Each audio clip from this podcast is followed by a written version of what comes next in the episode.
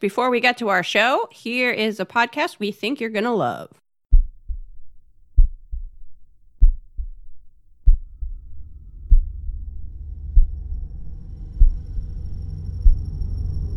Do you believe in ghosts? We do too. Haunt Me is a weekly paranormal podcast where we read real ghost stories submitted by our listeners. We believe you, and we'd love to hear from you. Tune in every Friday on Apple Podcast, SoundCloud, or Stitcher, and email your story to hauntmepodcast at gmail.com.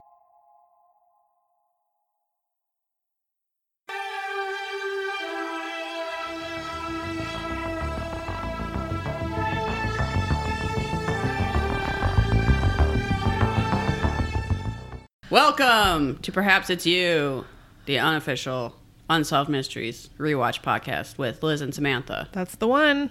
Am I Liz? Am I Samantha? That's for you to decide. I'm sure there's people out there who still have trouble. Well, we don't do a good job of introducing ourselves at all. We sometimes we don't even say the name of the podcast. No. So We're, we're true professionals. professionals over here uh, in Minneapolis. Uh, how was your week, Samantha? Pretty good. Not quite as good as yours though. Yes, I do have some exciting news. Yes. There's a new pod dog A new one. in the house. And he's so cute. He's basically like a second Lenny Briscoe. I just like went and got another one. They're practically twins. they follow each other around all day long. He's so he has little scruffy ears. I can't stand it. It's so cute. He's supposedly half Schnauzer, half poodle. I can see the schnauzer. I don't know where they got the poodle from. Yeah, I think they just made that up. They're just guessing. yeah. Um, he's super adorable. I'm hoping I can name him Ray Curtis. I think you Curtis. can. So he can be Lenny Briscoe's partner. So it's a, yeah, it's an exciting week. It's been a short week because we had a holiday weekend, and I feel like I, I didn't get nearly as much done as I needed to. I definitely did not. So um, I have like no updates at all. I'm not sure anyone listened to our last episode.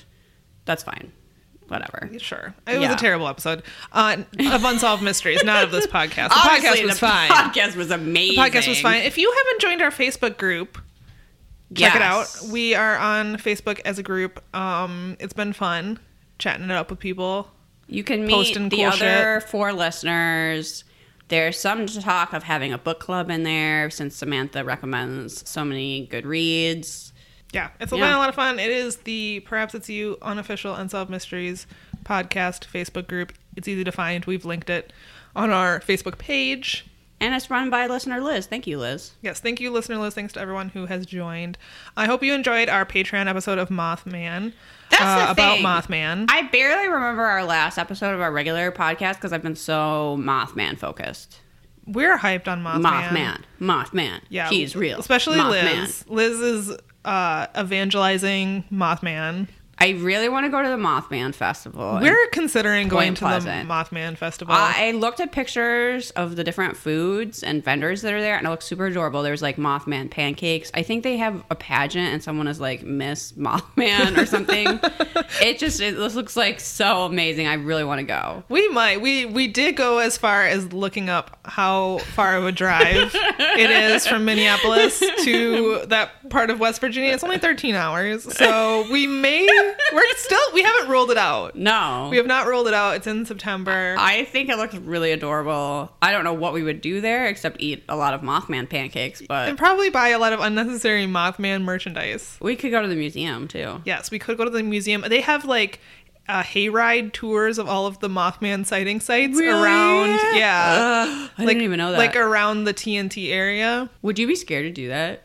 I don't think it's like at night. Yeah. and Mothman hasn't been seen there since the bridge collapsed, as far as I know. That's true. He's in Chicago right now. Yeah, so, that's true. It's fine. true. Um, I I feel like you would have to do the tour. Oh, while you Were there. definitely, definitely. Although, if they offered like a flashlight tour at night, do you th- would you do that? I would be scared. I think I'd be scared too. Mothman legitimately freaks me out. what if I did that, but I brought like a red flashlight just to freak people out? Two of them. yeah, that would be so cruel. I wouldn't do that. They would kick you out, I'm sure. yeah, Or they think, would think it's hilarious. Out of, what- get the hell out of Point Pleasant. I feel like it, it forever. could go both ways. No, I think people would be legitimately mad at me, and rightfully so. Yeah, probably. Uh, yeah, I I want to see all of these things. We heard from someone that had been to Point Pleasant, and it was lovely, and they went to like a pumpkin festival. Oh. They didn't go to the Mothman Festival. No, they just like randomly ended up there, and then we're like, wow, this is so nice. Huh. Uh, unlike in the movie The Mothman Prophecies, where Richard Gere randomly ends up there, and it's terrible. Yeah. So that I'm glad it worked out better for for a real person than the fictional Sure, that's person. usually how it goes. But Yeah. Who knows? so yeah, I don't know. Do Let us know wanna if you think we go? should go to the Mothman Festival. I mean, I think we should, but I think we probably will. it's just far away. We can make a long weekend of it. it's right after I get married, so I've been joking that it's going to be my honeymoon without Travis. I put a poll on Twitter as if the Mothman Festival should be your honeymoon, and the options were yes, absolutely, and also yes. and yes won. Wow, So- amazing! Thanks for that that helpful input, everyone. I mean, we're not planning on I'm going on a such honeymoon, jo- so I'm such a dork. it, I might as well go to Mothman, the Mothman Festival. Yeah. I just want to be able to like walk through the street and say to a complete stranger, "So Mothman's real," and then be like, "Sure is." Like that's what would happen in my mind. you would finally be in like-minded company at the Mothman Festival. But you just walk up to people, you're like, "So Mothman's real," and they're like, "Well, obviously." I wondered how how we could get a, like a booth, but I almost don't want to be tied down. Like if we go, I want to. Yeah. I don't want to have to like. Maybe we could have this is so vain. Maybe we could have some sort of meet and greet thing for our one listener that might be in the area. Okay, I so more wanna on go that so to bad. come. Okay. I have no other updates. Neither do I. Maybe I should, but I don't. And what did we even talk about? Oh, I just talked about makeup forever. Like it was almost embarrassing how long I talked about makeup. Pretty much the only thing I remember from that episode because I've blocked it from my brain. Some people were telling us that they watched that segment and did not get choked up, but when they listened to us retell it, that they got like super sad know. and started crying. I'm sorry to all of you who had who went through that. Um, I it haven't- was terrible, and guess what? We got another one today. I have another extremely sad segment that Why made does this keep happening? that made me cry. Is this going to be a trend? Every episode of Unsolved This is Mysteries not going to why make we me started cry? this podcast. We didn't start this podcast to be sad. We, We started this didn't- podcast to talk about Mothman and Bigfoot and murder, which is admittedly sad. But we don't even know why we started this podcast. well, I did did last night. I asked Liz, "Why are we doing an unsolved mysteries podcast again?" Because I saw what this episode was about. Yes, The, the great thing about an Unsolved Mysteries podcast, even though we're yeah not qualified to host this in any way, is that eventually you get to talk about everything. that's true. Er, Unsolved Mysteries has its tentacles in all subjects. really. Eventually, we'll get to talk about Mothman if we make it to yeah, season six. yeah. But we can wait a that long long, ways so away. good thing we did that special. yeah, So that could be years down the road. I know. Well, if you're following along at home on Amazon Prime, we are on season two, episode nine Nine already, already. which opens with the best trench coat shot we've seen yet. Uh, yeah, I posted this in our Facebook group, so you should go join if you want to see it. It is Robert Stack in like a dark alleyway. the cliche in your mind that exists of unsolved mysteries, this is like This is the shot. the shot of it. It's the one. So definitely go check it out because I- I laughed out loud when I saw it. It's but it was like- perfect. It's iconic, really. Yeah, it is. It is like the encapsulation of everything that is unsolved mysteries. Because it seems like he's posing for like spooky trench coat catalog, Yes. which is, should be a thing. Or the spooky trenchcoat magazine, and he's yeah. on the cover. Yes. Which why isn't that a magazine? It should be. Get rid of GQ. We want spooky trenchcoat magazine. Wait. Oh, but Robert Stack is no longer with us, so I it's know. pointless. Never mind. Don't bother making it. So Samantha has the first mystery, which is a wanted. It is a wanted. And it features someone with the best name I think I've ever heard. This is Miss Priscilla Yazzle. I, You're right. That is a great name. Well, who doesn't? She's she's a side character. She's not even one of the main Oh. ones. I just noticed that that was her name, and I was like, "That's a great name." I wish that was Priscilla's- my name. Priscilla It Yazzle. sounds like a character in a children's book. It does. It has a sort of magical flair. Ooh, ooh, ooh, ooh. I want to say that the Burberry shirt is back. Yes, it is. I also posted that on our Instagram. I was like, "Okay, Stack, looking good." He's yeah, it's it's He's- something. I He's also mean- extremely serious when he's Yeah. when he in that shot. I think the sun might be in his eye a little bit. That and could've so been it. He's like he looks over like squinting. a dad who's disappointed in you. Yeah, basically. That is what it looked like in that shot. He's telling you how you could have hustled a little harder at soccer today. it's like you're not even trying. So um, this is the it's a wanted, and we are looking for Maria Armstrong, whom Robert Stack describes her as a sweet-tempered, attractive girl who always had her choice of boyfriends. She's But- a murderer, but those things Well, are that- also true. This was before she was a murderer. it- to be fair, that's how she was growing up. It's just it's a funny I don't know. It's a funny way to talk about someone who ends up murdering. It's like, oh no, but she was hot though. and had her choice of boyfriends. Yeah, okay. I guess that sort of does play into the thing. I guess kind of. So she grew up in South New Jersey. Her boyfriend, Robert Neal, or Ron Argenti, graduated at 17 and joined the National Guard. In 1984, he moved to Mesa, Arizona, and began working for McDonnell Douglas. At the same time, Maria, still in New Jersey, began acting strangely. She began slipping into a world of delusion and paranoia, according to Robert Stack. At first, her parents feared that she was using drugs. They had her committed to a state mental hospital where doctors soon diagnosed her as having paranoid schizophrenia. It seems like she was using drugs, but in all likelihood, I'm sure she was self medicating. Yeah, that's what I wrote down too. And I her think it's- schizophrenia was severe and bad. It was, I it was think not it's good. yeah. I think they were right that she was using drugs, but the reason that she was using drugs is because she had some severe mental illness. Yes. In June 1988, Ron convinced Maria to move to Arizona and live with him in hopes that she could start over with a clean slate. Oh, Ron, This is not a good idea uh, at all. aren't we so optimistic about people we find attractive? That's true. It's like as soon as she gets out to Arizona, everything's gonna turn around and she's gonna be just fine once we're living together. Which I I'm not sure how much time they'd actually spent together before he don't makes this plan. Thank very much. yeah. So he hoped that he could help her with her problems, but Ron's family was concerned for his safety for apparently no other reason than that she was in a mental facility. Uh, I mean, they turned out to be right, but Yeah, it's hard to say how much they thought before. You know what I mean? Since they're talking about it after the fact, it's hard to know what they really True. thought before it happened. What I hated was I realized this person murdered her brother. but one of the sisters was like, I think the reason he was into her is she was so unusual looking. I was like, fuck off. what? Yeah. Like she was basically saying she was like exotic. Oh, Yeah. oh my God. Yeah, I know. Yeah. So I was like, okay, now I can't listen to this sister at all because she's a fucking racist. Not wrong. Everything you say, it's like, meh. I mean, yeah. So for the first few weeks, however, she seemed to be adjusting to living in Arizona. Robert Stack said that she blossomed under Ron's loving attention. uh huh. Not really though. No. That's actually not true. no. Maybe at first, they might, there might have been like a honeymoon period. It did seem like after she had left, you know, she had been hospitalized back in She New was- Jersey and she was put on medication. Yeah, her And it- medication was working. She was she had received help. She was wearing some, according to the reenactment, terrible acid wash jeans. yes. There was a lot of high waisted jeans and mullets in these Arizona shots. So. I mean, we're here's here we are. We're Yeah. in unsolved mysteries Yeah. land. Then Ron started working the graveyard shift, and Maria's paranoia started to flare up when she was alone for long periods of time, especially at night. Um, also, it's not a good plan. yeah, a neighbor in their apartment complex began supplying her with drugs. she's moved away from Her the support syst- system. yeah, and now Ron's the gone person she's all the living with is gone. So it's not actually that surprising to me that, That she slipped. this is a bad situation for her recovery.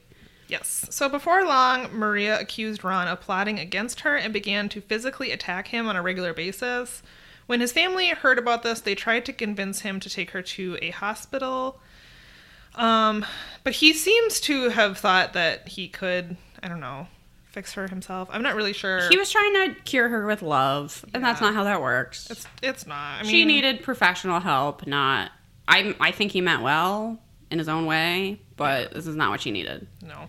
Finally, on November 8th, 1988, Ron had had enough and he told his sister that he was going to have Maria go back to New Jersey. His sister describes this scene in which Maria is uh, in a, a state. She is walking around ranting, loudly yelling, and he's on the phone with her in the same room with her his sister and telling her about how the neighbors have started complaining and I don't know what else, and that he's going to send her back to New Jersey. And his sister claims that he was saying this while Maria was in the room.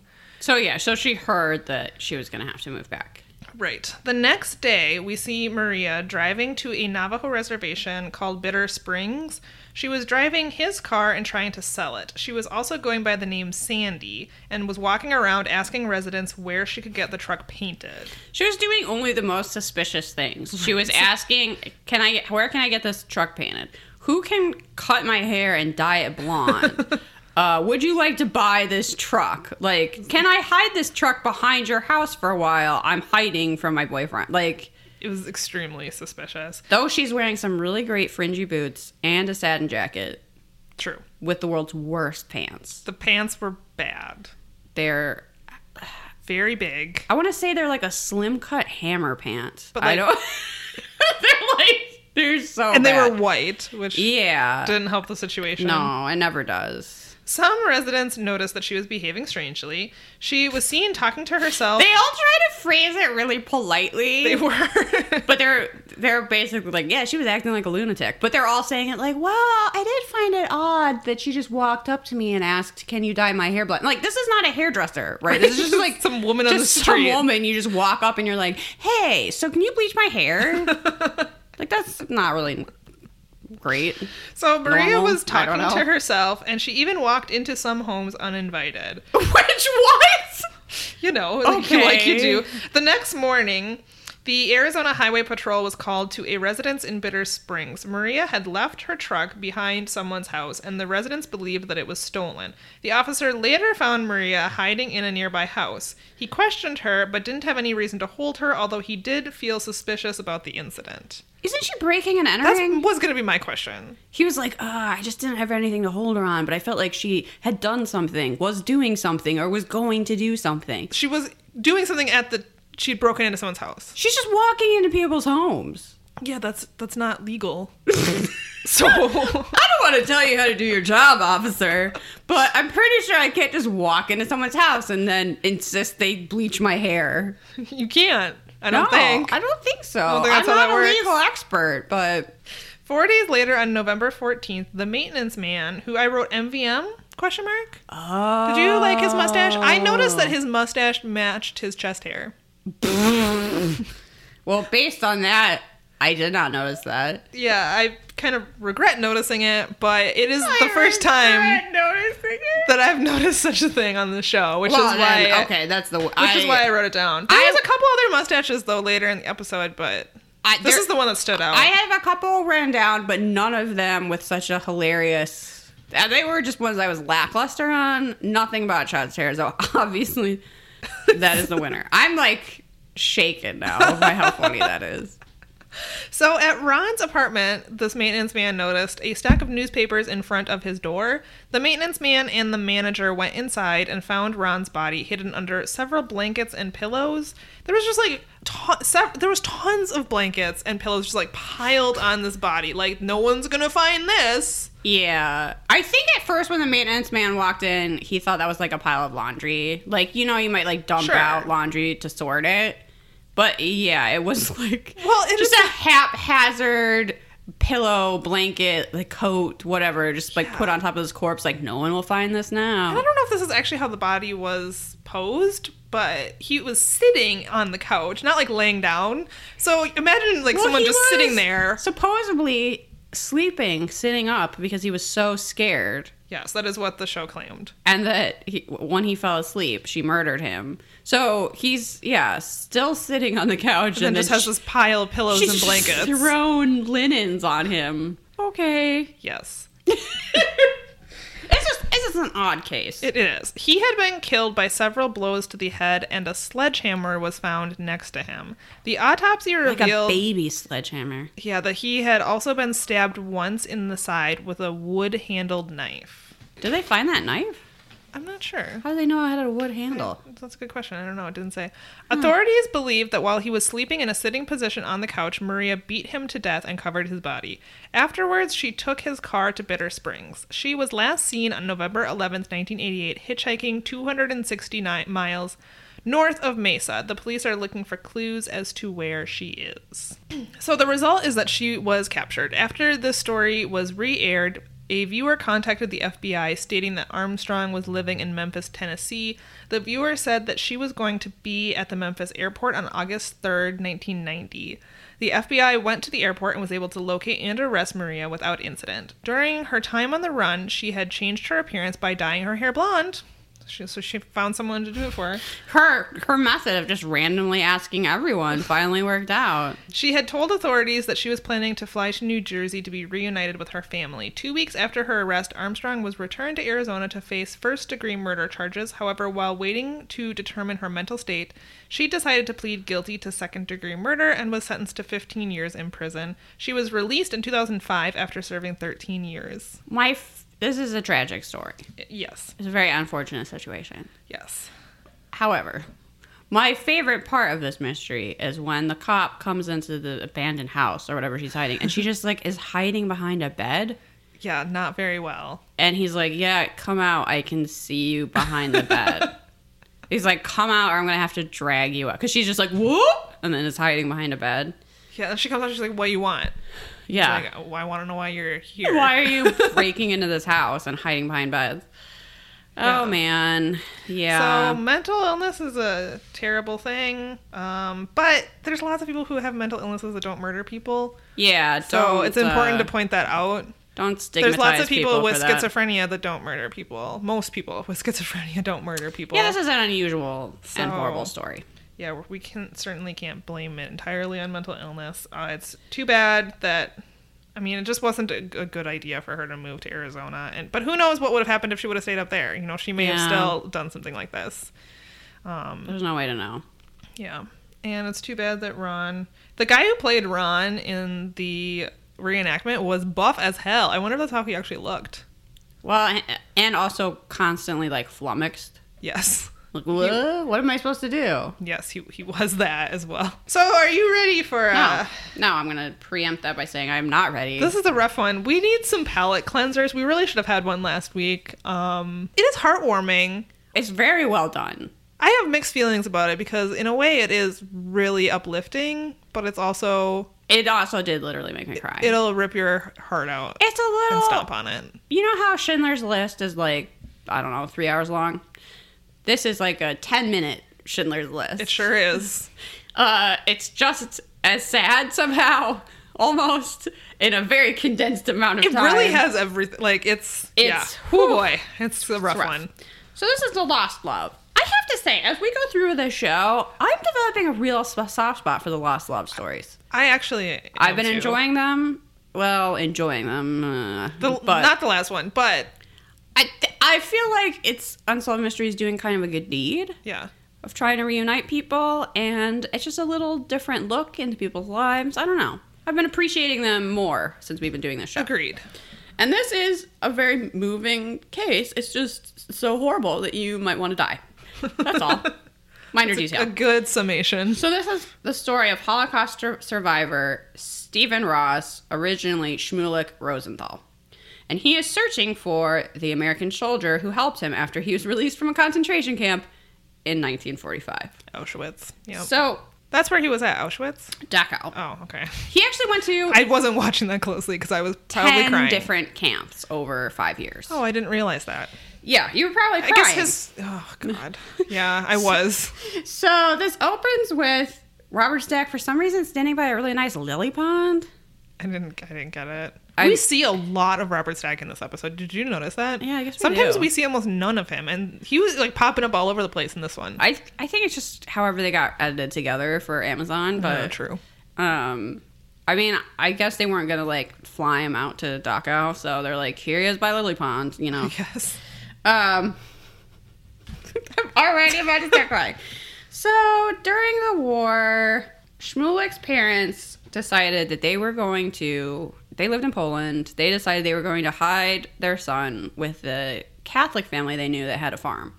So we see a reenactment of his parents leaving him at the farm. This is extremely difficult. It's To watch. So sad. Yes. so he's in the episode Yeah. telling you about all of this. So you get his firsthand account of his parents leaving him. And he is a very moving storyteller, and he is Yes. clearly quite moved while telling the story, so that really heightens it. This also, I should just say, you will see concentration camp footage in this. Some of it is reenactments, but some of it is actual footage. So, something to be aware of. Um, we see a reenact. They sort of we go from black and white actual footage, and then they sort of fade. the- It like slowly fades into color as we get the reenactment, which is kind of interesting. Mm-hmm. Of his parents bringing him to this farm and saying like, "We hope we'll come and get you at the end of the war." I know. Like, be a good boy and And then it's interspersed with Shmulik present day telling the story of like what Yes. his parents told him and, Yes. And that how he he, was, was- going to try and be good and oh my god it's so, so horrible. and that he wanted to be like his father so he didn't cry when his parents left him and that's the last time he ever sees his parents Oh, I'm going to cry right now.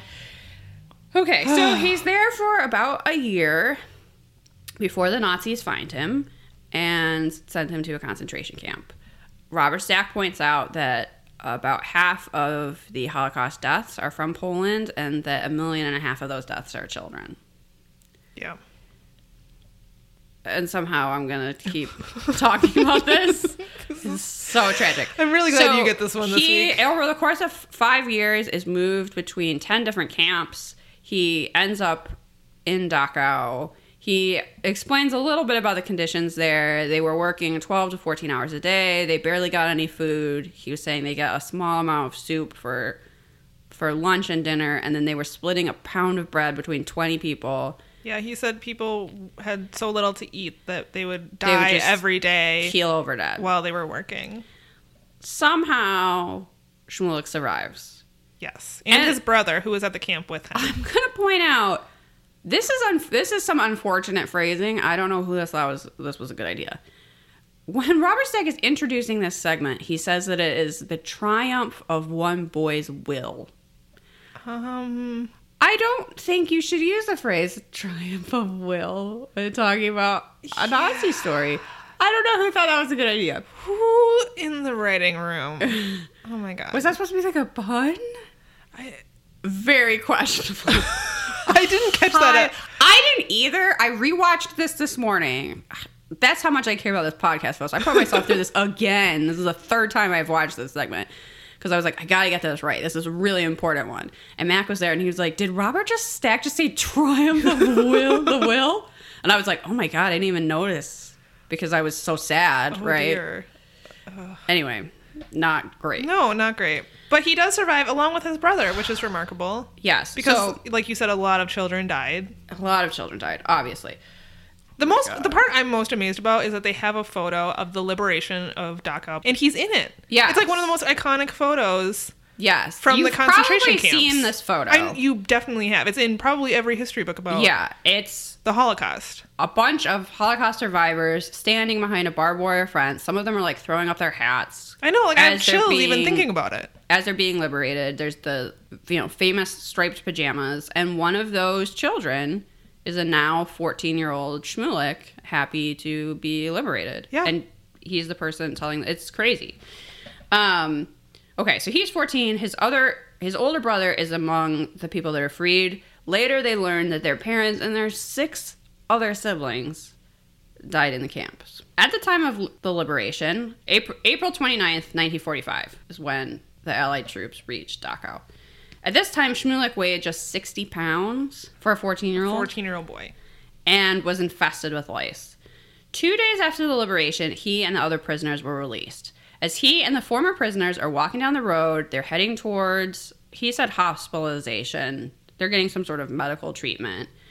Um, there is a U.S. Army tank, and a soldier is sitting on it, eating out of a can with a bayonet, which is such a like cartoonish image almost that it's hard to believe that anyone actually did that. So he's like using a bayonet as a spoon to eat his I don't peaches or whatever the hell's in this can, right?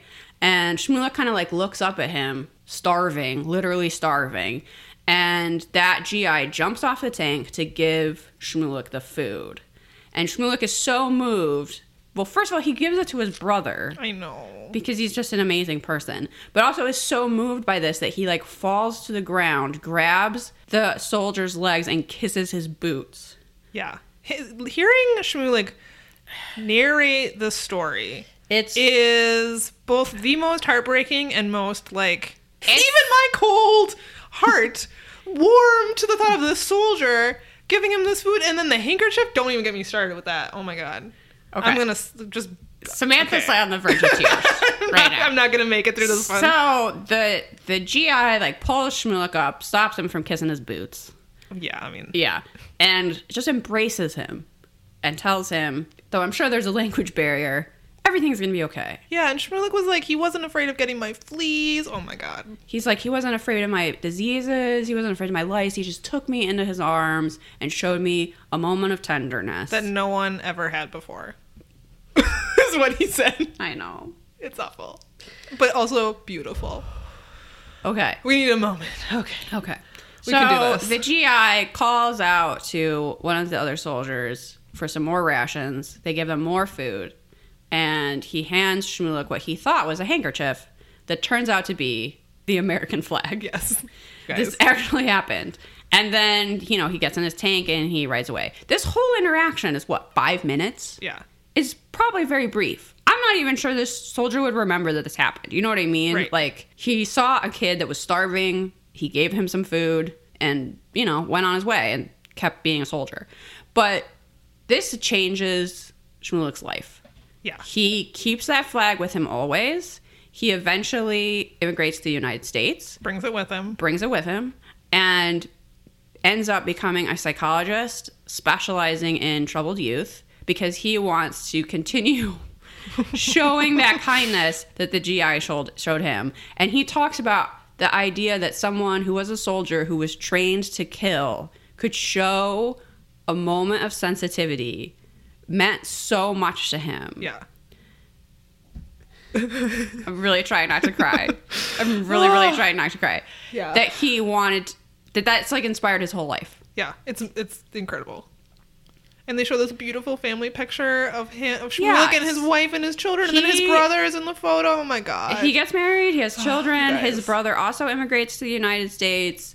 He, you know, starts this very important work of counseling juveniles, and but he really wants to thank the soldier who inspired him, and I think sort of gave him some hope in humanity after the literal worst thing that could happen happened. Yep.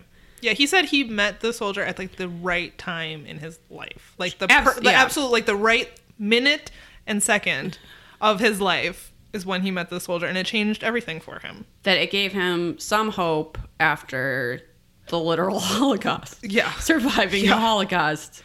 Yeah. yeah, and oh my god, I can't. I don't even know what to say. So, I know it's, Eh. It's- it's such a moving story, and to him tell him hear him tell his own story is just I can't really think of anything sadder.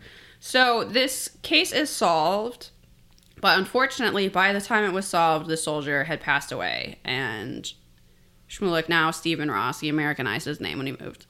Um, oh god, I can't I, can't, I can't even do this. Okay, this is from Unsolved Mysteries Wiki. I'm just gonna, I don't even trust myself to talk. I'm just gonna read it. So, um, Gwen Allenson, the daughter of Lieutenant Stephen Sa- Sattler, saw a re airing of Stephen's story and was certain that Sattler was the soldier Stephen was looking for. Sattler was part of the 191st Army Tank Battalion and had often told her a story of helping a young boy at Dachau. The details seemed to match perfectly. However, at the time, she was unable to get in touch with Stephen. Uh, Unsolved Mysteries Call Center. I don't Yeah, understand. hello. Anyway, years later, she told the story to her niece, Brenda Clark, who decided to search for Stephen. Finally, on August 26, 2012, Stephen Co- Ross received a call from Brenda, the granddaughter of his American hero. Sadly, he learned that Steve had died on December 7th, 1986. Was he still alive when it first aired? When You did this think? first air? Like I, I don't know. I almost don't. Okay. Okay. This Well, that- case was featured as part of a November 29th, 1989 episode. Okay. So, So she wouldn't have been able to No. reunite them. Okay. Well, that's a little better. despite the disappointment of the bad news, he was excited at the prospect of finally finding word of the soldier after 67 years. On November 11th, 2012, Steve United, S- Stephen was united with descendants of Lieutenant Steve Satter at a Veterans Day ceremony Oh. in Massachusetts State House. Oh. Oh. What? I'm just trying. Oh, I'm thinking about that ceremony makes me just want to cry. I mean, I'm sure that meant so much to him. I bet it did. Oh my god. Um, I cannot believe Nazis are a thing again. oh my god. When you, and I can't believe that we don't take in refugees. Yeah, we this should be required. This segment of Unsolved Mystery should be required viewing for everyone in America. Samantha's, Samantha's changed her tune. She was like, "Don't watch this; it's too sad." And she's like, totally, "No, totally changed. Everyone, we should play it on billboards. Show it on, s- at schools. You can't graduate until you've watched this segment of Unsolved Mysteries to learn. they make you watch Schindler's List. They should be. They should at least make you watch this. if you learn two things in school, it should be Nazis are bad. We should take in refugees. it's a it's a very very moving story. Just you know, be in a good place when you watch it, Yeah. because otherwise it'll break you into a million pieces. It's it's a very over the top demonstration of the importance of Human kindness. human kindness. Yeah, Yeah, which is Like- a message a lot of people need right now. yeah. Well, so yeah. that and the Zelinskys. Oh my god. Shmulek, God bless you. I know. What a heart wrenching tale. I know. Do you want to talk about espionage? No. God. Okay. So this this episode's got a little of everything, and I It appreciate really does. I appreciate that about it. However, This one. this one is boring, and I was still crying from this concentration camp story. So my notes for this, I'm sorry, Samantha, I have like no notes on this at all. Oh, The only I have no notes. The only I thing wrote I have is spy stories are boring. I'm not even paying attention. Lie detectors. I okay. First of all, I don't know. Espionage is not something that excites me No. at all. Even like so, we were talking with Mac right before we recorded this because I was trying to figure out what a double agent really means. And espionage in real life is not like espionage in movies. It's super boring. It's so boring. and that's what this guy was doing. And so, but I'm not even interested in espionage when it's like in an action movie. So No. I'm really not interested in this story. But here we go. It's an unexplained death. At 11 p.m. on I think it's actually super explained, but that's okay. Yeah, I think it is too. At 11 p.m. on the evening of April 13th, 1976, Ralph Siegler, a U.S. Army intelligence officer, was found dead in his motel room near Fort Meade, Maryland.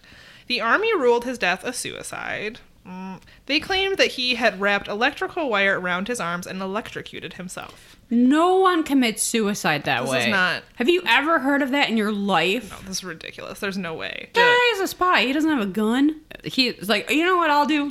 Electrocute myself to Yeah, death. this makes no That sounds like a sense. terrible way to go. Yeah. Two weeks later, he was laid to rest. His daughter noticed that his nose was broken, some teeth were missing, and that there were several strange bruises and other marks on his body that seemed inconsistent with suicide. I really respect this woman because at least Oh, yeah. according to the reenactment, right, they're at the funeral home. She tells her family, like, I just want a minute alone with dad. And they like leave her with the coffin. And then she's like looking at his teeth, rolling up his sleeves. Like she's full on investigating Her mom comes in, she's like, What are you doing? She's like, Mom, look at this. And Look she's this. taking his gloves off. His nose is broken. And yeah, he is. He's covered in bruises. She's like, yeah, I don't. She she's one of us. Sh- yes, that's what I was thinking when I was watching this. So, from 1966 to his death, Ralph was a double agent working for the United States. See, this is why I was confused. He was a double agent for the United States?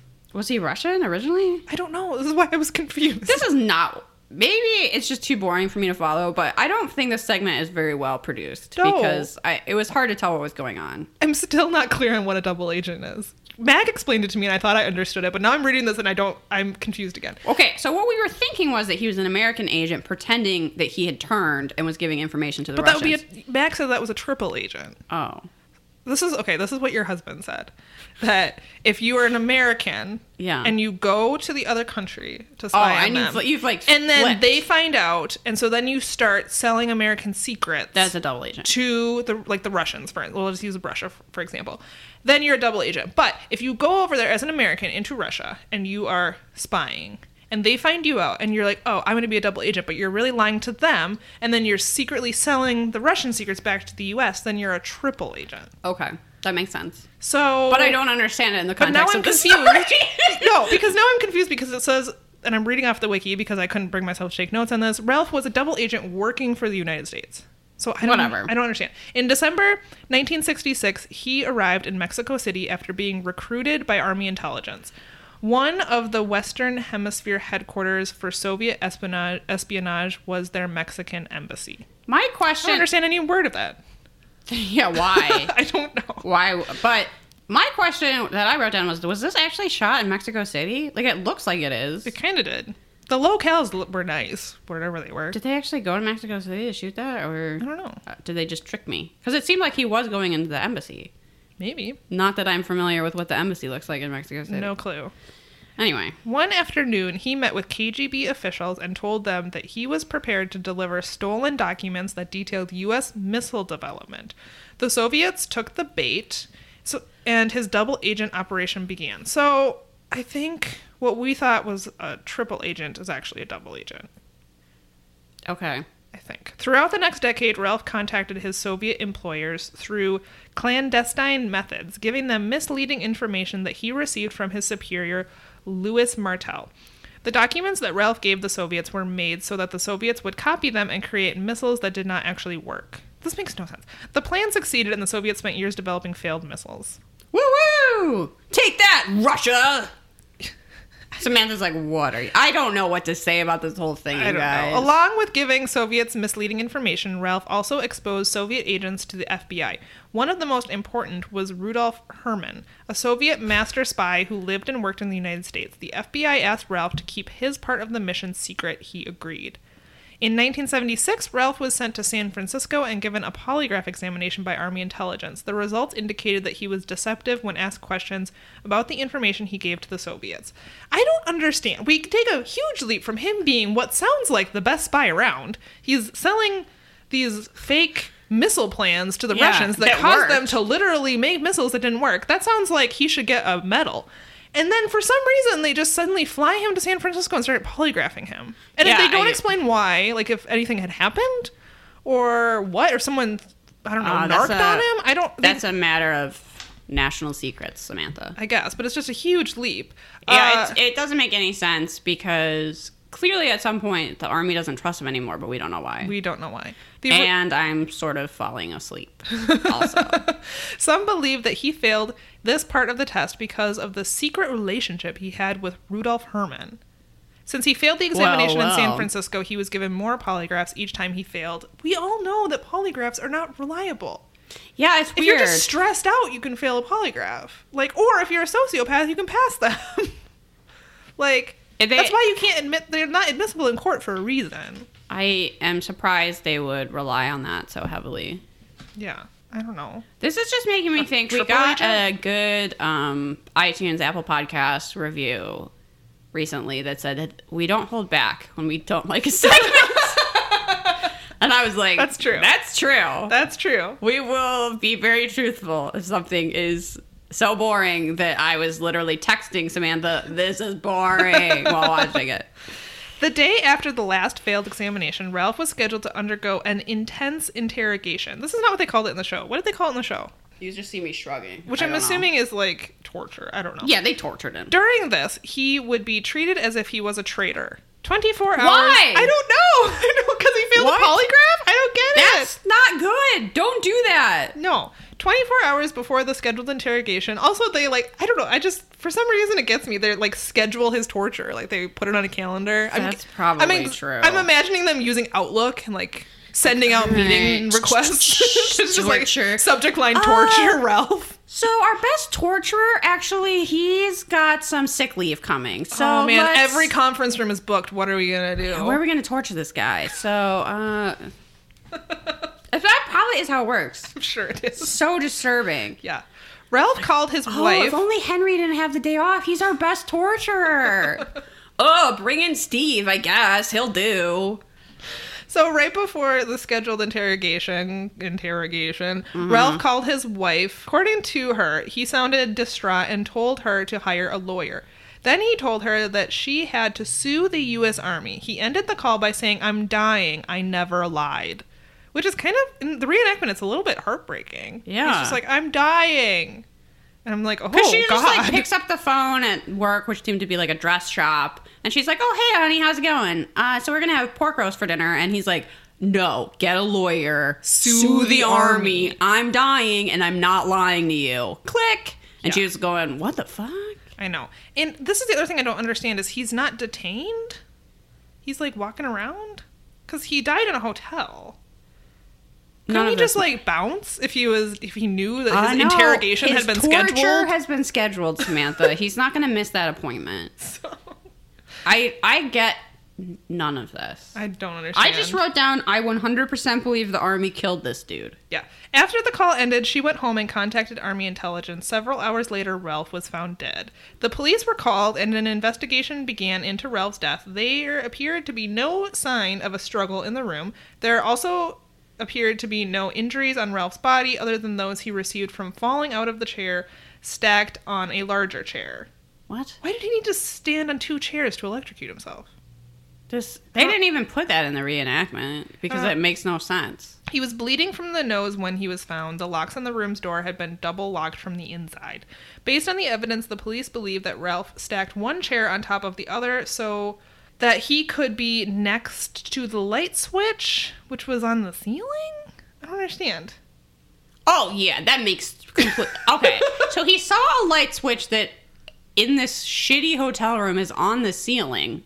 A great place to put light switches. And he thought, you know the most convenient way to kill myself is to stack two chairs on top of each other like a motherfucking clown. Sit on that Like he's on America's Got Talent. Oh, yeah. Samantha's least favorite show. C- Put wires into the light switch and around his wrist. Yeah, he took the lamp cord, sliced the wires, and wrapped both wires around his biceps. He then plunged the cord into the socket, sat on the top chair, placed the wire into a cup of water, using the What? water as a conductor, and turned the light switch on. Uh huh. Mm-hmm. The police and the army closed the case, ruling it a suicide. I've heard it a thousand times. I mean, why even make this unsolved mystery? We're all familiar with this manner of suicide, where you stack chairs on top of each other for ceiling light switches. and you have, so you have co- wires wrapped around both biceps. You have a Dixie cup of water. I don't How know- is he even balancing on these You're- chairs? You're, putting the wires into the socket and then into a cup of water, and you're balancing on two chairs. I think this guy should have just canceled his torture appointment, frankly. I there's probably like a $60 no-show fee like when you don't go to your doctor, but these are the darkest jokes.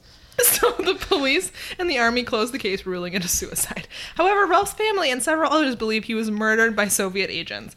I don't think he was murdered by Soviet agents. Yeah, I don't know why they think the Soviets got this guy. Because This makes no sense. they don't want to think that their own government killed him. I guess. Except that he called and said sue the US Army. But then they were like, "Oh, the Russians made him say that." Where? I don't. Where were yeah. these Russians? What? It was the army that was sending him to polygraph tests and scheduling him to be tortured. When did the Russians get him? I don't know. Journalist Never. Joe and Susan Trento have written the book Win- Widows about the case. They are convinced that Ralph was It's a murdered. terrible title. I know. They learned that during the polygraph examinations, Ralph was told that he would not be prosecuted if he told them the truth. It seems unlikely then that he would commit suicide because of the investigation. Then what? What is the point of the investigation? I don't know. They were like, we just want to know what happened. That really sounds like the army, doesn't it? We don't care what you did, and we forgive you, but we just want to know. Ta you can talk to us, the U.S. Army. Maybe that's what they said. That's their new slogan. Their new slogan is "You can talk to us, U.S. Marines," or whatever. So the Trentos also spoke with an electricity expert who I'm assuming is an electrician. I don't an electricity expert. Okay. They stated that the injuries to Ralph's arms could not have come from a 110 volt circuit that would be found in his motel room. oh, really? Yeah. I think I might be the electricity expert that said that because also he said it's really stupid to put light switches on the ceiling. You know, the more that we talk about this case, the more I like it actually, because they didn't say it well. But this is absurd. Yeah, it really is. This is turning into like an existentialist play. I It's honestly so didn't ridiculous. realize how absurd it was. I think because I was just so confused about this Yeah. espionage stuff. But, if now you that I'm think reading of- it, I'm like, this if you is think of How ridiculous. hard it would be to commit suicide this way. Yeah, it'd be impossible. Yeah. The Trentos believe that Ralph was kidnapped by the KGB, tortured, Uh-huh. and then murdered. A motive may have been to uncover an operation that the U.S. Army didn't even know about. What? Which is the most far fetched. That's just made up. Why wouldn't you think that the U.S. The Army? army, did is it? the one that had him. Yeah. I For don't- reasons we don't know or understand that they're not apparently not telling. right. So, They so clearly didn't trust him anymore. Uh, the police and the U.S. Army believe that Ralph committed suicide. Authors Joe and Susan Trenton believe that he was kidnapped, tortured, and murdered by KGB agents. it's allegedly, funny that they're both wrong. anyway. Oh my god. Don't come after me. Army. Yeah. Yeah. God.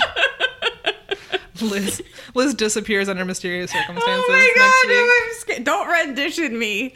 They were like, it's interesting to note that the Soviets have used electrocution for torture in the past. You know who else has the Chicago PD? Yeah, That's not really that uncommon of a torture technique. no. So it's unsolved.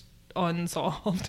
No further clues in Sigler's death, death have been revealed. Sadly, his wife passed away in 2009 at the age of 81. Wow. Well, I guess we'll never know. Wink, wink.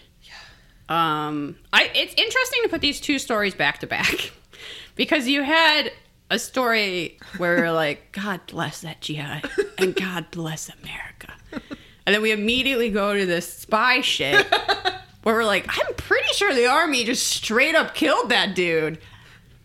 Well, that was gone. Yep. it's a nice five seconds. It's fleeting. I think it really does demonstrate how you can have a problem with an entire institution, such as the army, but that doesn't mean that individual people aren't capable of doing good.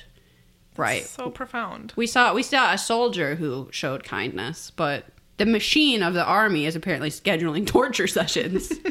so yeah, if I speak ill of the army, I'm not speaking ill of your family members or yourself who may have served. Or the That's- wonderful man who inspired. Yes Yeah. that's not that's not on individual people necessarily. That is a problem with an entire institution that I really really hope doesn't rendition me because we don't know who did it. It's so unsolved. Wow. A le- it was a suicide. Yeah, I believe it was a suicide. Yes. And I think I'm going to put all my light switches on the ceiling from now on. What fucking motel is that? I don't understand. What a nightmare. That you need two chairs You would stacked on have top to- of each other to like- reach a light like switch. stick. you have to like go outside and cut a switch so that you can turn your lights on. You're just like, I, I'm just gonna sleep with you the lights walk on. in there with your with your partner and you say, "Can I please? Can you lift me up on your shoulders so that I can turn the lights on?" You get one of those like grabby hand things. and, like, uh, uh, uh. Is it one of the ones with the T Rex on the end? Yes. My, you, I don't know if they advertise this anymore, but do you remember the clapper Yes, that turns off the lights? of course. Um, clap on, clap off. That it's. This it- motel needed one of those because their light switches were on the ceiling. Well, my brother once got me that as a gag gift, the clapper. And the problem is that if you make any noise at all, your lights your just lights go off. You can't even like watch TV because your lights go off. So I don't endorse the clapper. I'm excited about our next mystery. This was yeah. Mm-mm. So, this mystery involves a topic we're pretty much always up to talk about the Night Stalker. yes. And it's actually a witness, but I thought I would give people just a little Wikipedia rundown. Nice. Who the hell is the Night Stalker? Maybe you don't know. Maybe you have more healthy hobbies and you're, you're not aware. So, who was the Night Stalker? Well, don't worry. He's been caught. His name was Richard Ramirez. Uh, he was known. Well, he was a serial killer. He was also a rapist and burglar. Um, he was had was highly publicized at the time for a home invasion crime spree in the greater Los Angeles area. Um, so this was taking place from June 1984 until August 1985. Um, the media prior to his arrest was calling him the Night Stalker. He used a variety of weapons, including handguns, knives, a machete, a tire iron, a hammer Part of the reason that he wasn't caught for a while is because his crimes were very random. They span he his victims spanned different ages, different ethnic backgrounds, and he didn't really have a pattern per se, um, other than breaking into people's homes at night.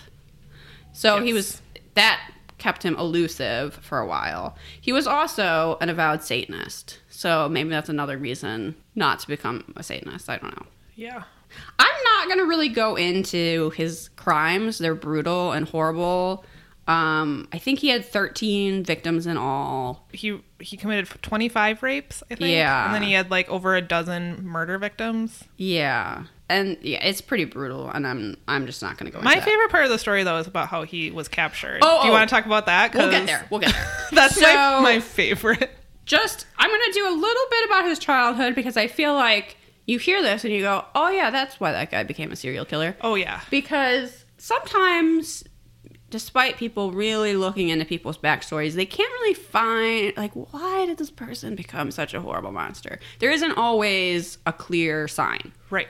this one is plain as day Yep. so ramirez was born in el paso um, he was one of five children that's not special he did have two serious head injuries which seems to always be the case um, including a dresser fell on him and he got 30 stitches so not good. He was also knocked out by a swing. Anyway, the real problem was that he had a cousin who had served in the Vietnam War. Oh, yeah. and would tell extremely gory stories about his quote unquote kills, Ugh.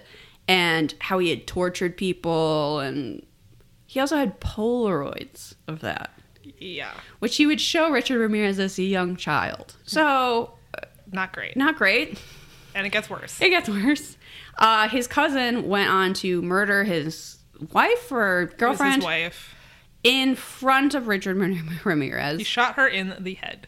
uh, and the blood from that like splattered Yeah. on Richard Ramirez. Yeah. So, not really surprised he became a serial killer. No. I'm gonna not say. really. Does everyone that terrible things happen to become a serial killer? No. Last podcast But- on the left also said that he went and lived with a relative. I don't remember exactly what the relation was, but the man in that relationship was a peeping tom and would Oh. take Richard Ramirez with him on like I don't even know peeping tom expeditions. I don't even even know what you would call that. Like Sure. outings. He took him out peeping. yeah, peep. Yes, It's like Yes. bird watching for people. right. Uh, terrifying. Peeping. Let's go out peeping. Oh my god. It's the worst. When you when don't, it's out, don't do that. in the everyone. context of birds, it sounds lovely. Oh my god. Like a peep. So I watch a lot of forensic files, as we've discussed, uh, and I usually find it very soothing, despite the fact that it's about brutal, horrible murders. It's just that narration. Mainly it's that guy's voice. Yeah, it's is so that good. ASMR? I don't know, Every episode, I'm going to ask that question. maybe. Still don't know. But the ones that really freak me out are the ones that involve window peeping, and I think it's just so creepy. because, like, statistically, that's a lot more likely. Mm-hmm. Like, I'm probably not going to get serial murdered, right? Probably not. but you'd probably get peeped on. Yeah. So I don't know. Just freaks me out. Anyway, so he would go out peeping. Great. He also began using LSD, and which probably is irrelevant, and cultiv- cultivated an interest in Satanism. Also, probably irrelevant, but I think it's something a lot of people associate with Richard all Ramirez. the articles re- say how he started smoking marijuana at 10 years old. Like, that should have helped him. yeah, I don't think that has anything to do yeah, with that's. anything. And the, same with the LSD. Like, if anything, it should have been. I mean, maybe the idea that he was ten sort of shows that he didn't have proper Sure. parental support or Yeah, whatever. yeah, and but yeah, the marijuana itself isn't. No, that should have stopped all this. It made him a serial killer. That's right. Maybe Everyone. he was smoking 40 joints, and that was what. Then he would have caused all passed out on this. some tracks, man. Though, and none of none of this would have ever happened. Um, as an adolescent, he started working at a local Holiday Inn and would use the passkey to rob sleeping patrons. And uh, his employment abruptly ended when he was caught trying to rape a woman, and her husband walked in. And, like, beat him within an inch of his life, apparently. Yeah, you know, he had it coming. as you would. Yeah. So he went on to murder 13 people and rape a lot more. Terrible. One of the worst humans ever. Don't worry. He died in prison awaiting his death sentence of cancer. Yep. So, but how did he get caught? You wonder. My favorite part about this story. Yes. So, and it ties into our mystery. He was identified by Alejandro Espinoza. And the mystery is that Alejandro never collected the reward that he was entitled to. So we'll talk about this mystery and then we'll talk about how he gets caught because it's the most amazing thing ever. So um, Alejandro, who also went by Alex, made an anonymous call to the Los Angeles De- Police Department on August 26, 1985, and revealed that he knew the identity of the serial killer the media was calling the Night Stalker. So um, he made an appointment to come in and talk to the police, and he said that he had a friend named Richard who he carpooled with who kept bragging about burglaries he committed. And Alejandro was starting to notice that those bur- quote unquote burglaries were lining up with the dates of the crimes, of the murders. And the reason that he had talked about this with Alejandro is because he was stopping by a fence to st- sell stolen goods. And I think, you know, maybe Alejandro wasn't going to turn him in for stolen goods, but then figured out, oh, he's breaking into people's homes and brutally murdering him. Yeah, I'm going to turn him in. Yeah. Right? So he makes this appointment. He talks to the police. He's, you know, very forthcoming. He helps them find the fence he's using to sell the stolen property. At one of the crime scenes around the same time, the Night Stalker has left a fingerprint and they have a previous mugshot. I think it was for a theft. Anyway, he was in the system. So they asked Alejandro to identify is this the- are we talking about the same Richard? and he identifies him from that photograph. That photograph ends up being in like every paper Yep. in the Los Angeles area without Richard Ramirez noticing right away. so Richard Ramirez, I think, like, gets on a bus, tries to go see his brother or something, comes Yep. back into town, and suddenly is like bombarded with his own face. And people, as he's recognizing himself on the paper, recognize him Yes. and start chasing him. Yeah. Well, right before that, because It's the best part of the story. It's the best, and I wrote it down. So he goes into a convenience store in East Los Angeles. In the store, he notices a group of elderly Mexican women looking at him and fearfully whispering to each other. One of the woman, s- women speak up, loudly declaring that it's El Matador, which means the killer in Spanish. Ramirez looks around, seeing his face on the covers of every newspaper on the racks, and flees the store.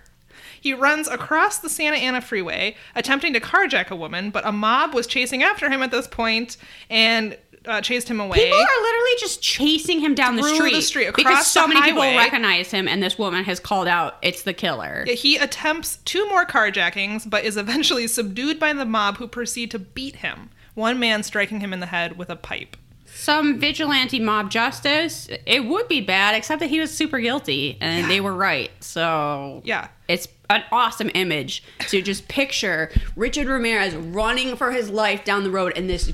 You know, people are like coming out of their houses, right? Like the mob is getting like bigger and bigger. to, They've like, got weapons. The guy has a pipe. just chase him down and they're like ah because this is a tight-knit community that's been terrorized for the past year and they're they're gonna get that They're gonna bastard Get him. And then they show the footage in Unsolved Mysteries of him, the car pulling up that has Richard Ramirez, and his head is all like bandaged, like a cartoon. Like, Yeah. the bandage goes all the way around his head. It's great. yeah it's great Yeah. he had that coming for sure so the mystery is that alejandro was entitled to a reward of $6388 for his part in getting richard ramirez arrested but he never claimed it and actually no one knows what happened to alejandro he's never claimed that money Um, this segment ran in February 21st, 1990. If Alejandro is dead, his, someone in his family could still claim that money. But It's, it's so never been nice that claimed. they're trying to find this guy to give him his reward money. I mean, I don't know that the Los Angeles, whoever has that money, cares so much, but Unsolved Mysteries was like, let's get it to him. Yeah. And it, I don't know. Where, I, where are you, Alejandro? Get your money. Get your money. Get your six grand. Yeah. Uh, thanks for doing a good deed. Mm-hmm. And yeah, that image of all those people chasing him down is so good. I love it. I love the little old ladies in the convenience store recognizing him and shouting it out. It's you. Yeah, and then everyone chases him. I love it. Did he have a like He had a p- yes. pentagram carved his just hand. in his hand? That's why everybody has that. Like, he's a Satanist. Yeah, at one of his first court appearances, he held that up, like held his hand up with a pentagram, and I don't know, yelled "Hail, Hail Satan" or something. Okay. He loved, you know, whether or not he was actually a Satanist, it seems like he loved terrorizing people, and he knew Yeah. that, you know, he could say, I'm a s I worship Satan, and it would strike fear into Sure. everyone in the courtroom. Who knows? Yeah. Who knows what he actually, I he mean, probably like- believed in nothing. Oh, y- yeah. So, I don't know, the whole Satanism thing. I think this is like, you know, satanic panic times. yeah. So he's He was kind just of feeding playing off into of it. that. Yeah, and he had a great time doing it. They show this clip of him on Unsolved Mysteries after he's been sentenced to death, where he's like, whatever, death is always part of the deal. I'm going to Disneyland. and you're like, all right. I'm sure he likes all the attention, sadly. Yes, that's what I think. Yeah. So it's a little unfortunate we know his name. Unfortunately. But we also think it's great that he was beaten by a mob. So Yeah. I don't know. Sure do. That's it for this episode. Should we rate it? Yes, goodbye. Episode nine. Mysteriousness. Okay. Um, huh. The I guess it's a, wanted wasn't super mysterious. I guess it's a little mysterious because who did that guy commit suicide? We don't know. I mean, it's, it depends on how you. I don't know that we think it's super mysterious. Oh but- no, I definitely do. I'll never know the answer. And also, Alejandro, where you at? Yeah. Eh, eh, sideways. Yeah, I'm a thumbs sideways. What did you think of the reenactments? Well, you have heartbreaking Holocaust reenactments. You also have a woman hilariously hiding behind a bed. You Yeah. have it's it's a whole range. It is. It is a range. Um Nothing like stood out to me though. I mean, they were kind of just your standard run-of-the-mill unsolved mysteries reenactments. Well, yeah, did they go to Mexico for that spy mystery? I'm not sure. That spy mystery actually is so horribly told that it should get a thumbs down just for that. Yeah, I because think I'm a thumbs it's down.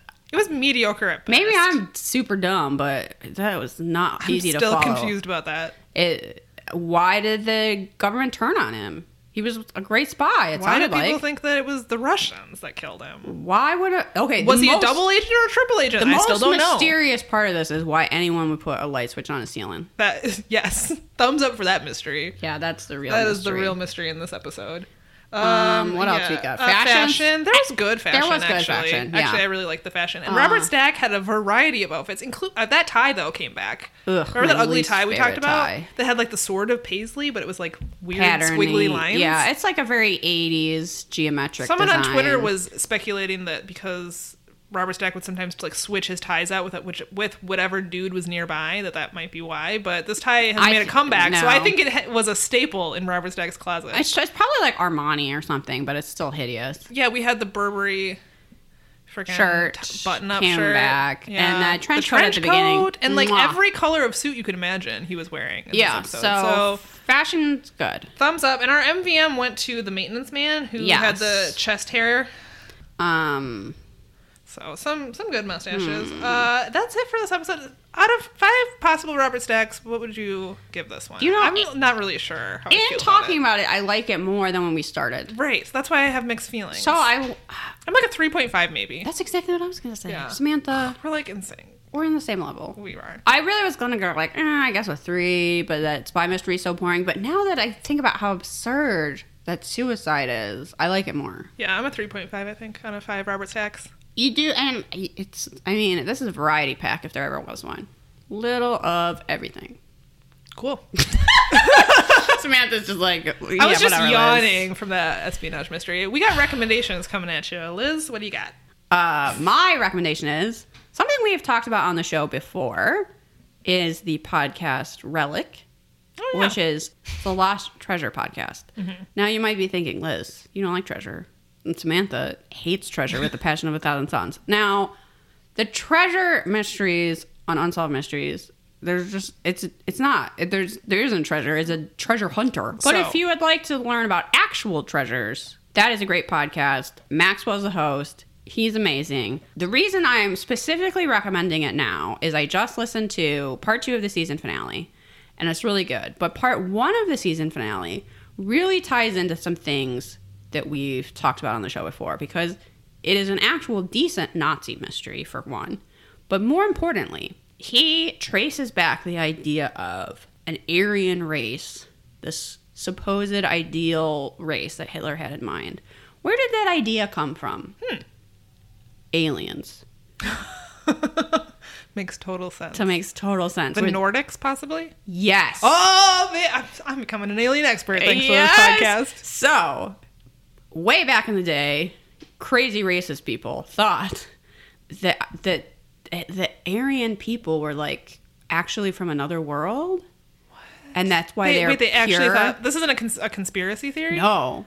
Okay, that's where I thought you were going with this. No, people used to really think this. Oh. I mean, like crazy racist people, but Well, yeah. yeah, Okay. you know, so probably most of the population.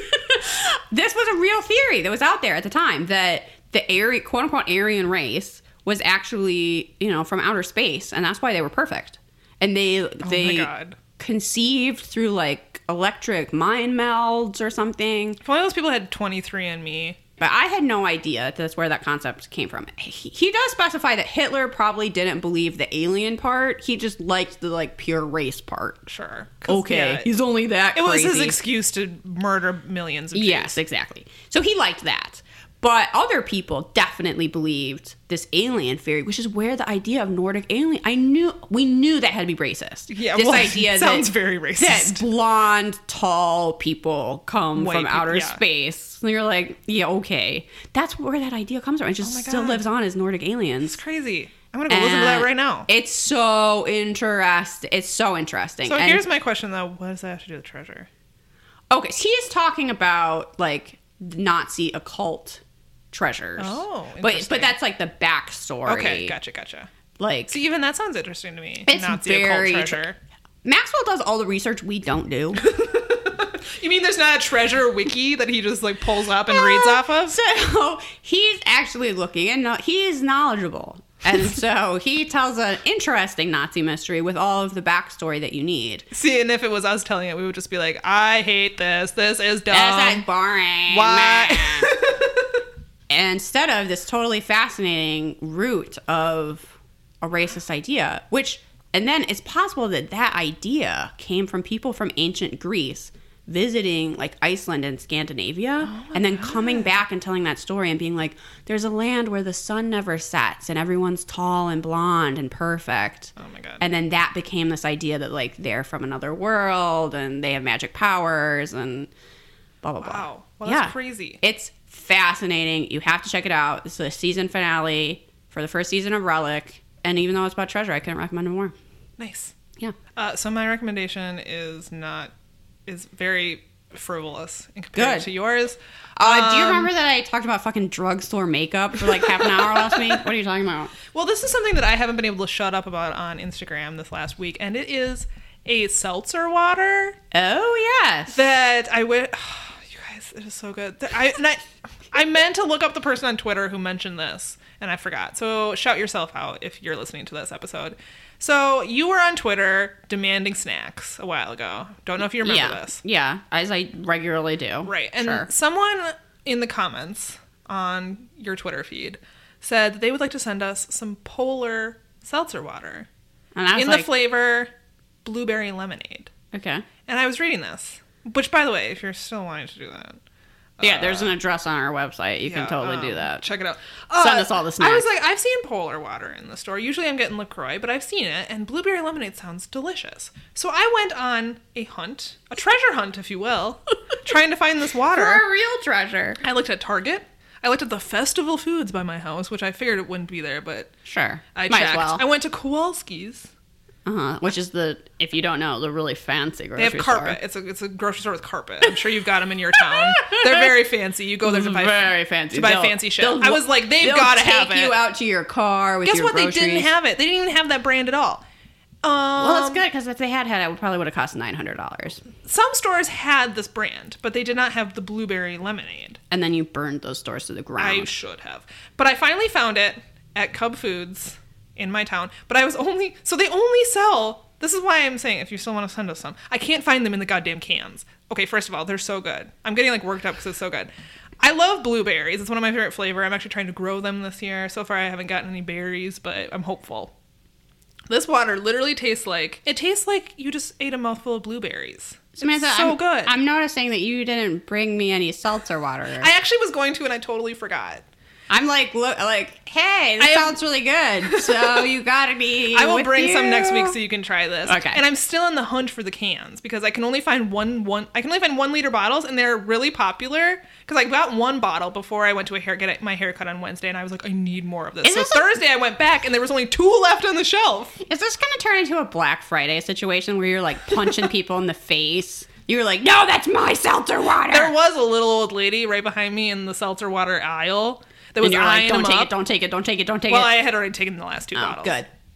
I am a little mad at it though because yesterday I was sitting at work. I told you this, and I also Instagram storied it because it was ridiculous. I had this one liter bottle of water sitting on my desk all morning. I didn't get to it until like noon, so it's been like four hours, five hours. I open it up. I'm still sitting in my chair. I'm holding it over Oh. myself. I open it, and it literally explodes. There's a it was a volcano of water that came out, and it went all over my Ah. lap. And I was so busy. This happened yesterday. I was so busy. I was like, I can't go home and change my pants. What am I gonna do? I drove to Target and bought a pair of pants so that I could like put them. That was my lunch I did break. not realize that happened while you were sitting at your desk. Yes. That's I was hilarious. in a chair, so it literally went all over my lap.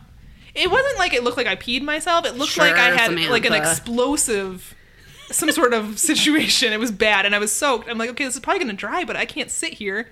Right. Like in I just soggy hosed myself pants. off, so I literally had to go to Target and buy a pair of pants. But oh my god, this But it was water worth is—it's it. so good. I almost—I'm gonna say this better than Lacroix.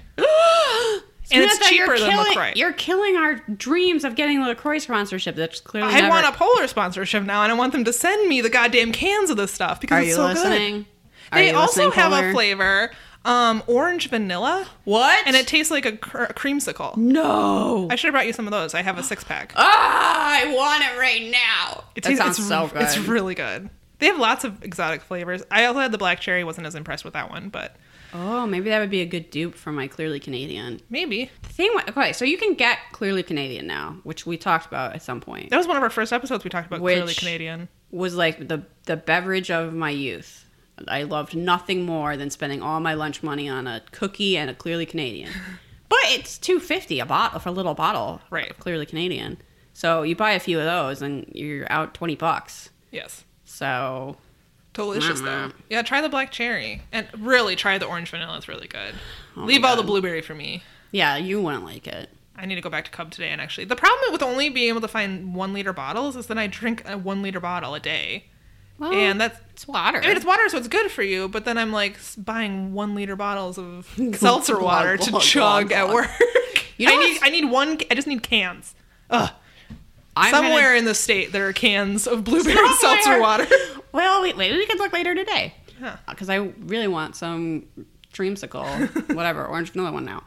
Uh, in snack news, the real reason you tuned into this podcast, I recently had Jelly Bellies that are flavored like Oh. Krispy Kreme donuts, and they really taste like donuts. I was amazed. The ones the sprinkle, the chocolate sprinkle jelly beans literally taste like you're eating a chocolate sprinkled donut. I found know how them they do it. at Marshalls. It's even got the texture right. Like it It's weird. It's it's a magic experience. I highly recommend that as well. I found them at Marshalls and then needed more and went to two Marshalls so I could find it. yeah. And I should have bought more. They're But really good. I was afraid I would just eat nothing but jelly bellies. Like I went up to the counter and literally like cuz they're in, you know they do like the whole like impulse lane Oh now. yeah, yeah, with all that candy. Yeah, it's got sometimes it has all the good stuff. It has like makeup, candles, whatever. That's where they were. Oh, So I literally just like walked into the line and then just walked up to the counter with jelly beans. And the woman was kind of like, "What? so what you came to the store for? Yes. yes. You work at Mars. She sees it all. You Yeah. know it. I mean, what do I care? But Everyone walks into Marshalls knowing they're just gonna buy a bunch of shit they don't need. the smartest thing I've seen is when Marshalls and TJ Maxx started putting in a drink cooler because I feel like you're there so long Yes. that you get dehydrated and then you're like, I just gotta go because I'm so parched. And then you just like ditch all the shit and like run out, or you start making really bad shopping decisions. I'm not sure. It's, it's But- yeah, it's a toss up. I realize that I'm a li- okay. Lenny Briscoe, fine name for a dog. I'm a little bit sad I didn't name my dog TJ Maxx, I mean, and then my new dog Marshalls. it's a missed opportunity. I only came up with that a year too late. So, You got the Law and Order theme, and now you're Wah, stuck wah. with it. yeah, okay. I'm fine with that. Is that all we have for you today? I think so. So follow Oh, gonna- us on the social medias, yeah, we have you know Facebook, Twitter. Ever heard of Instagram? Yeah, well, we're on there. Check us out. and Our Instagram stories are really just me You can just- Instagramming the line of the DMV, which is what I Instagrammed this morning. You can You- just- That that's the content you can look forward to on our social media. Get a little window into Samantha's life because she runs the Instagram. I'm saying nonsense on Twitter. Yeah, Yeah. It's really There was a Facebook- We're there's a selling Facebook it. group. Join the Facebook group, Yeah, that's probably what you should be in. Patreon. Yes, we just did Mothman. Uh, we have some yeah. other great episodes about. You can buy all of ghosts. our shit for one dollar. You can get the backlog of Patreon episodes. Do it. We have decided what we're going to watch next month, this month, beyond belief. Yeah, I can't Fact or wait. fiction. It's on Amazon, you guys, and we watched an episode last week, and holy crap! We've picked It's out good. a different episode that we're gonna watch, and we're not going to find out if things are fact and fiction until we're recording. Yes. and I'm excited about It's it. gonna be there's gonna be a grand reveal. Which one did we pick? Did we pick the one about email? I think there was Mysterious something, one about email. I think there was something very funny in. I we're gonna do episode four. yeah, that was the email one. Uh, if you go on Amazon and do beyond, look for Beyond Belief. yep. Because also the first one doesn't have the regular host. It has James Brolin for some reason. I know. So watch episode four of Beyond Belief. Don't stop the episode before they tell you if it was fact or fiction, and then you can be revealed with us. Yes, it's, I Um, think it's gonna be fun. And you have to give us at least a dollar. Uh, Is that what everything? else? I think that's everything. You can also email us at perhaps it's you at oh podcast. yeah. at- Perhaps it's you podcast at gmail.com. that's the one. Thanks. We would love your ghost stories, your Yeah. paranormal tales, your rubber stack makeout sessions, your Definitely that. you know the fact that you know Mothman is real. Right. Why do you know that? Is it just because I keep telling you? Maybe. I'm sure they believe everything we say. Oh God, I'm so sorry. Oh, I hope not. Uh, that's it, folks. We'll Yeah, see bye. you next week. Bye.